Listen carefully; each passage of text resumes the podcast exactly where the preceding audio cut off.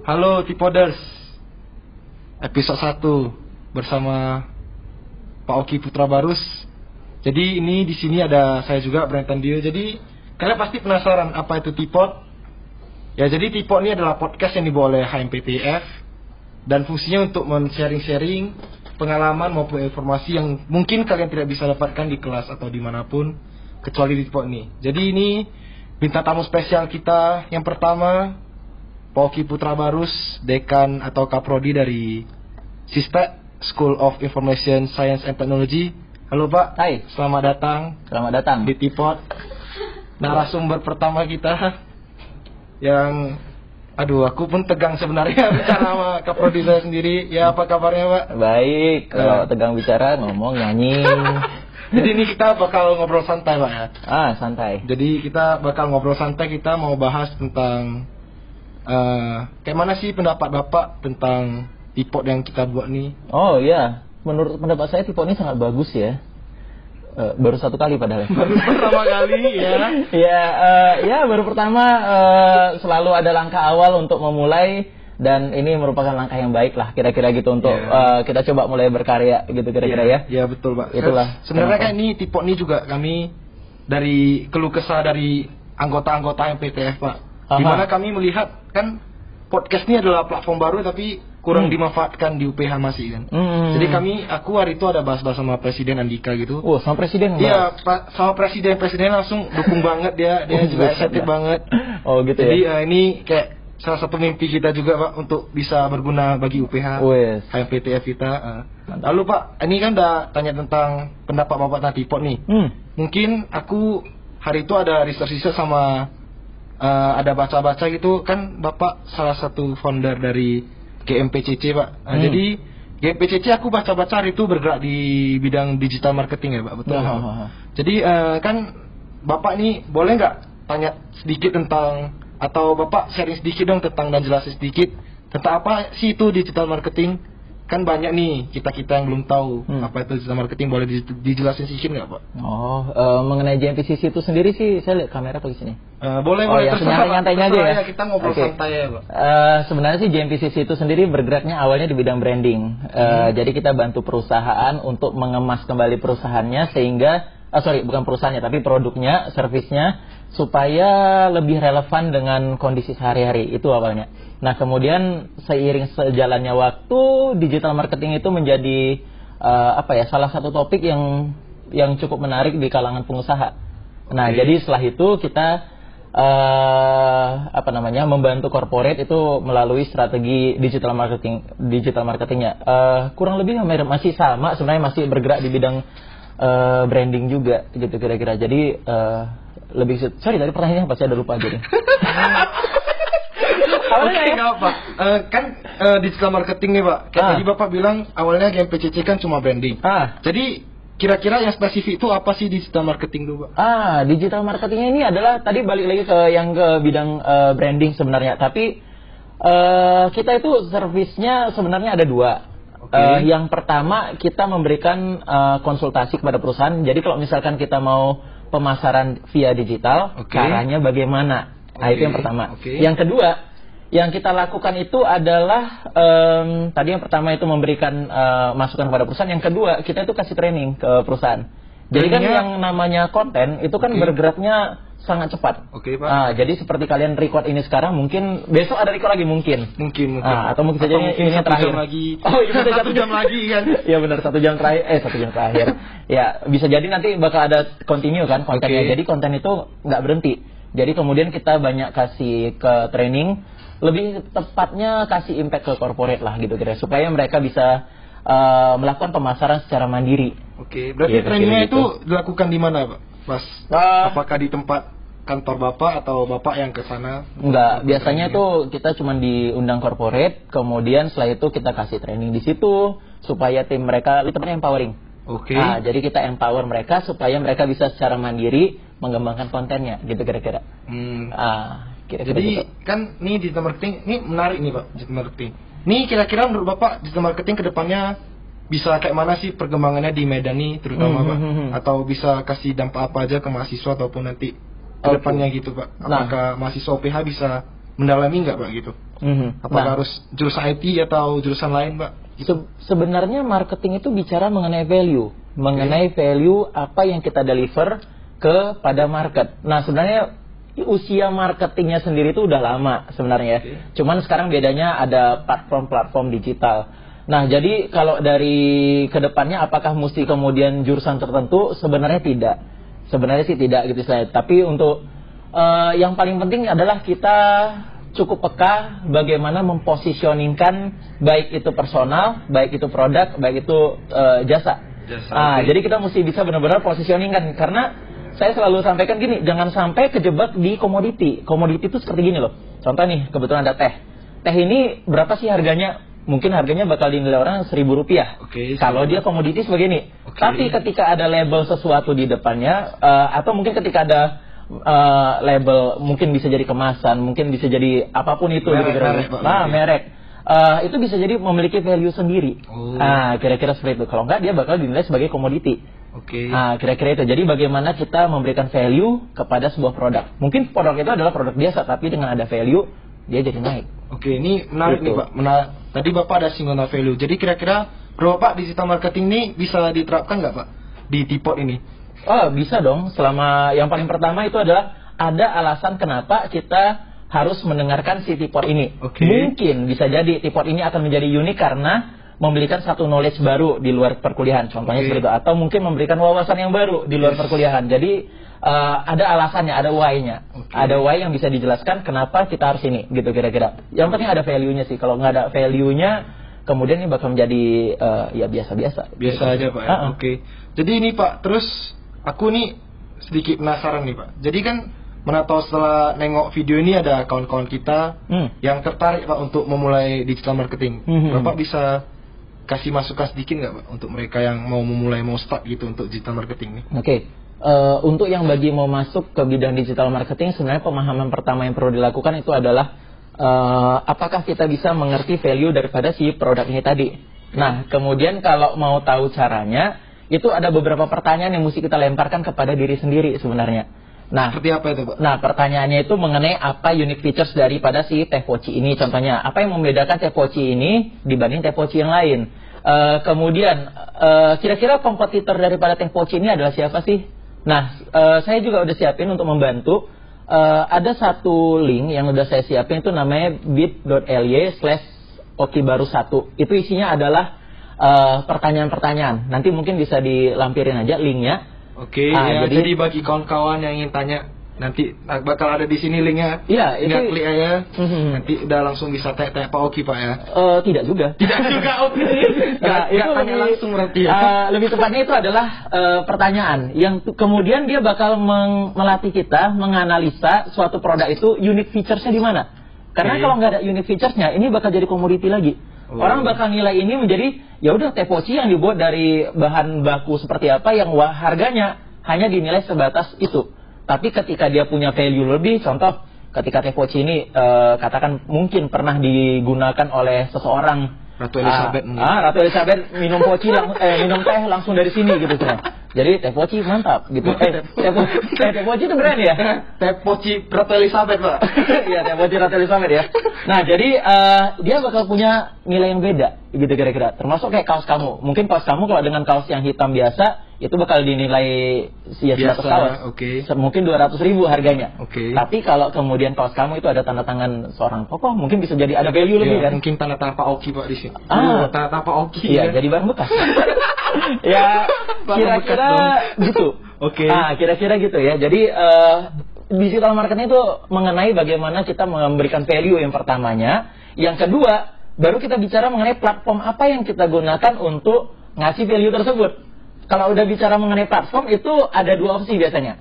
Apa yang, aja itu Pak? Yang pertama itu adalah yang platform-platform konvensional. Oke. Yang kedua adalah platform digital. Konvensional itu seperti apa? Seperti mungkin kita bisa lihat eh, billboard. Billboard. Ah, kemudian kita bisa lihat koran, Koran. kita bisa melihat eh, TV. Itu adalah platform konvensional. Saya tidak menyalahkan kalau platform konvensional itu tetap ada, tetap eksis sampai sekarang. Betul, betul, Tapi ada betul. platform opsi kedua yang namanya digital. Oh. Digital itulah baru di situ kita bisa bicara mengenai mungkin Facebook advertising, social media advertising, mungkin mengenai SEO, mungkin mengenai macam-macam. Nah, kira-kira seperti itu sih. Nah, Wah. kelebihan kekurangannya juga ada. Nah, apa aja Kelebihan kekurangannya itu kalau misalkan di konvensional? Yes. apakah kita bisa mengukur berapa orang yang melihat iklan kita? Oke. Bisa nggak? Kira-kira konvensional billboard?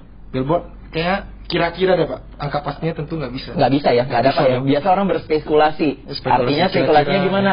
Kira-kira orang bakal hitung tuh dari sebuah jalan itu berapa orang sih yang lewat Oke. uh, ke jalan tersebut. Jadi dia bakal oh ini yang bakal lihat billboard kita kira-kira ada seribu orang per hari. berarti eh, untuk yang iklan konvensional gitu perlu dibutuhkan manajemen yang bagus dong pak Eh, lebih tepatnya eh di kalau dibilang manajemen bagus ya ya mungkin itu salah satunya gitu tapi mungkin hal lainnya itu adalah agak sulit mengukurnya Oke. kalau di digital dia itu agak unik tuh. Artinya kita bisa tahu berapa orang yang klik iklan kita berapa orang yang setelah lihat iklan kita kemudian mereka abaikan.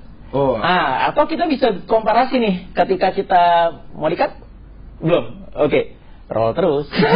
Nah eh, ketika kita dimasuk di iklan yang namanya digital itu bisa kita lihat berapa orang yang kemudian telah eh, mengklik tadi kemudian berapa orang yang sudah lihat iklan kita kemudian memilih keluar atau kemudian bisa juga kita lihat eh, apa ya namanya eh, seberapa efektif iklan kita. Apakah dengan iklan tersebut dilihat banyak orang meningkatkan penjualan atau tidak?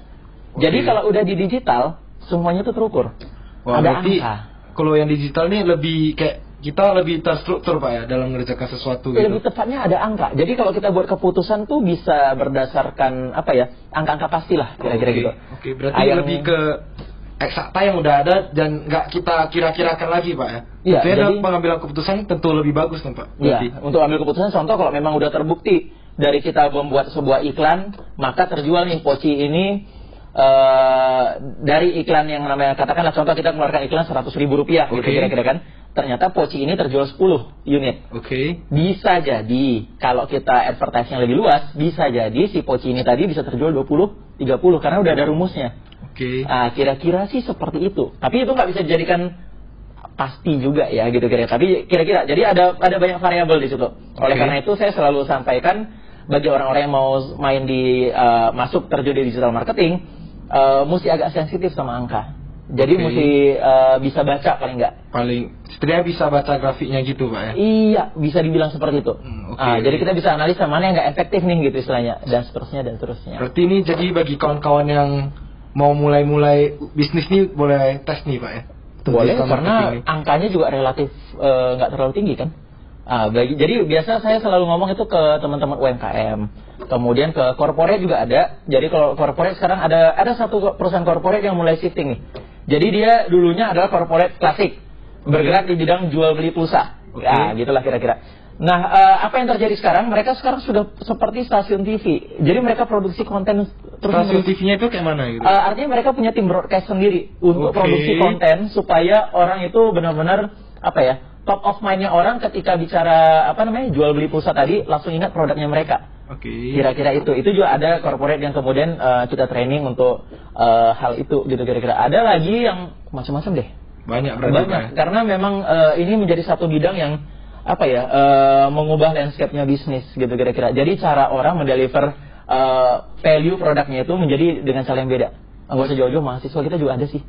Mahasiswa. Iya mahasiswa kita juga ada yang main di digital marketing. Jadi dia buat advertising semua segala macam untuk produknya sendiri. Wah ini mahasiswa. Ini boleh disebutin nggak siapa mahasiswanya pak? Angkatan 2016 kebetulan saya lupa namanya. Jurusannya sistem informasi. ya? Kebetulan sistem informasi. Oke. Ah, itu ada juga di kelas aduh saya lupa lagi namanya. Oke pak. Ah, kira-kira gitulah. Oke, Nanti Pak. kalau ingat nanti lihat lagi. Ah. kita bicara lagi pak. Oke Berarti, boleh diminum. berarti closing langsung. Belum belum Pak. minum dulu nggak apa-apa. Oh, minum dulu nggak apa-apa. Kita santai aja Oke. sini. Bicara santai ya. Ini apa nih teh? Teh biasa. ya? Ini teh biasa yang dibuat Dengan ras dengan cara yang biasa. dengan cinta. Oh, dengan cinta. Dengan cinta tadi dibuat oleh Andika ya. Andika ya, Andika yang buat ya. tawar rasanya. Tawar. Karena tidak ada gula. Pak. Oh iya benar Tidak benar. ada gula, jadi Emang ada gula. Tadi ada nawarin gula kan? Ada pak. Di mana? Tadi pas sebelum sebelum Oh sebelum syuting. Oh jadi kalau sekarang nggak bisa minta gula dong. boleh boleh. Oh nggak usah lah. Gak usah pak. bercanda. Bercanda oke. Oke. eh, Oke, minum dulu pak ya. Boleh. Kok jadi terbalik ya hostnya siapa? yang minta minum siapa? Iya. Oke, eh, ini pak. Terus aku nih menarik nih tadi di, di sama ini berarti bisa masuk ke bidang apa aja dong pak? Yang Bisa. penting yang memanfaatkan adanya marketing gitu pak. Kalau barang kan cuma ada dua tuh, produk sama servis. Keduanya Oke. bisa sih. Berarti semua bisa. Jadi bagi kawan-kawan yang pengen coba, udah boleh mulai kontak-kontak Pak Oki mungkin pak. Boleh Atau, atau atau kunjungi website Pak Oki juga ada pak. atau atau mungkin dari HMT HMPTIF itu bisa buat satu forum nanti kalau misalkan mau mungkin kita bisa ya ya seperti bangun komunitas lah. Oke. Ah, dengan kira-kira. presiden MPTF Anda harus lebih peka kalau nonton video ini dan podcast ini dengerin ya lebih peka Ah, oke pak ini aku ada pertanyaan menarik pak dari aku sendiri pak ya. Semuanya menarik.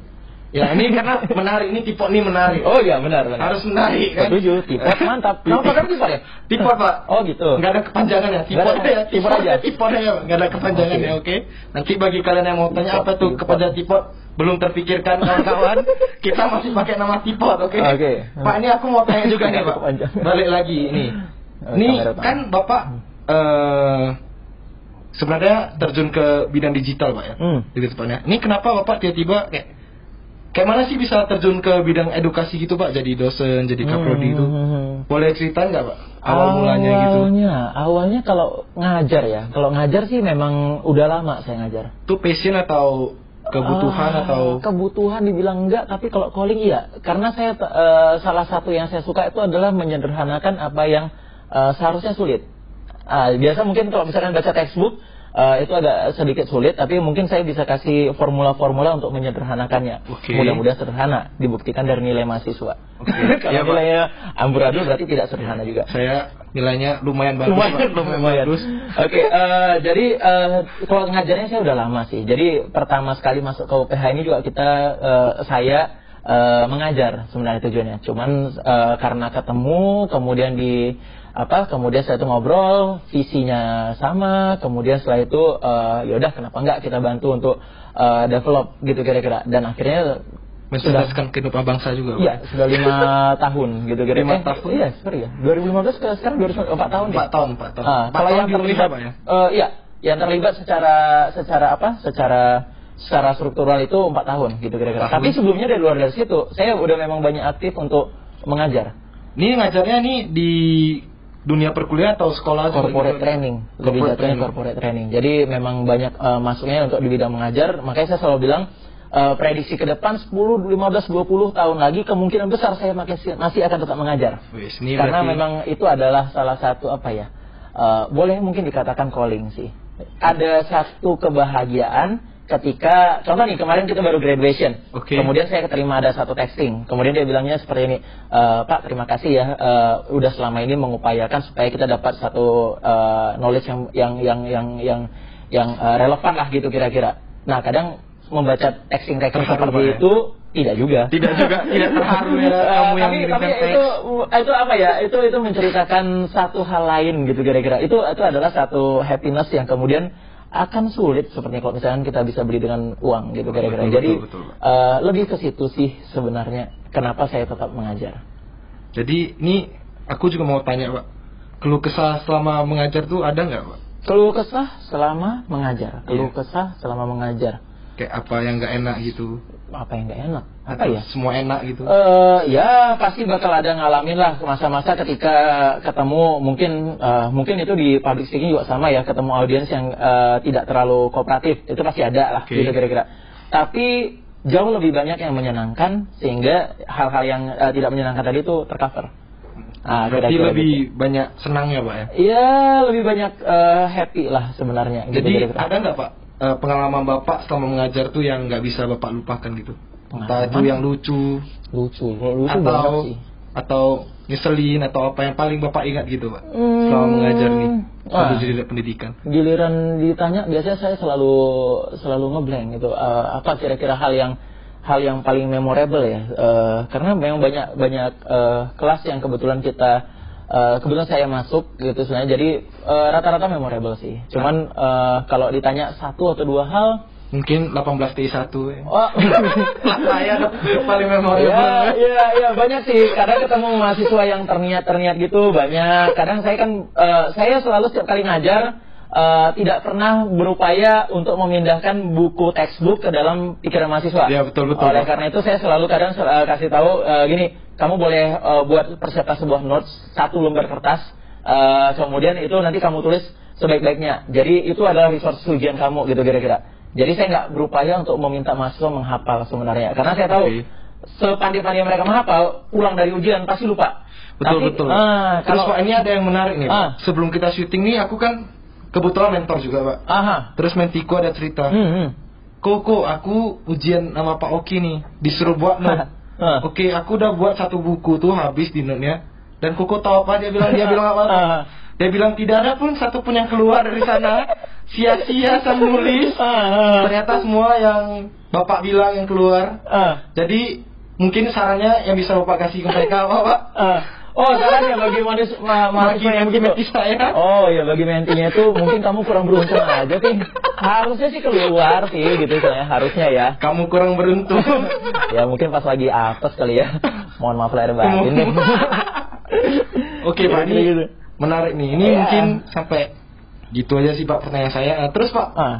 eh, tipsnya Pak atau motivasinya gitu dong Pak untuk Tipok nih ke depannya kayak mana? Agar lebih bagus kita improvementnya Pak. Ya selalu dengarkan masukan daripada siapa pun, kemudian eh, ya jangan pernah merasa cukup dengan eh, apa yang sudah dimulai, lebih kurang kira-kira seperti itu sih. Jadi kalau misalnya ada point to improve, eh, perbanyak referensi. Karena satu hal yang saya apa suka dari mahasiswa itu adalah ketika mereka bisa mengambil referensi yang banyak. Sekarang ini referensi banyaknya minta ampun. Jadi kalau kita mau cari satu contoh yang bagus tuh banyak banget sih. Jadi tetap improve terus. Jadi jangan kemudian happy dengan uh, satu titik, kemudian satu uh, selesai gitu kira-kira.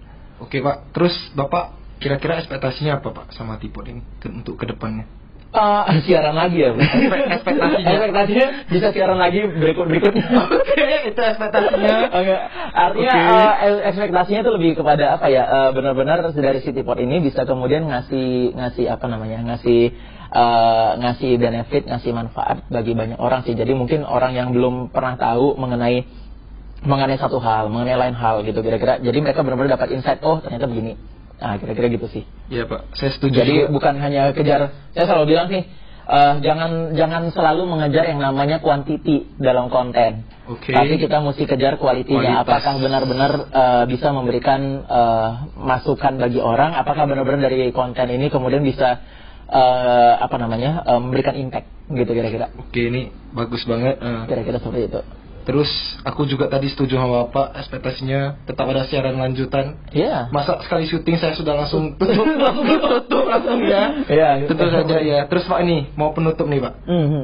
Quotes Pak, eh, bagi quotes dong Pak untuk kawan-kawan kita.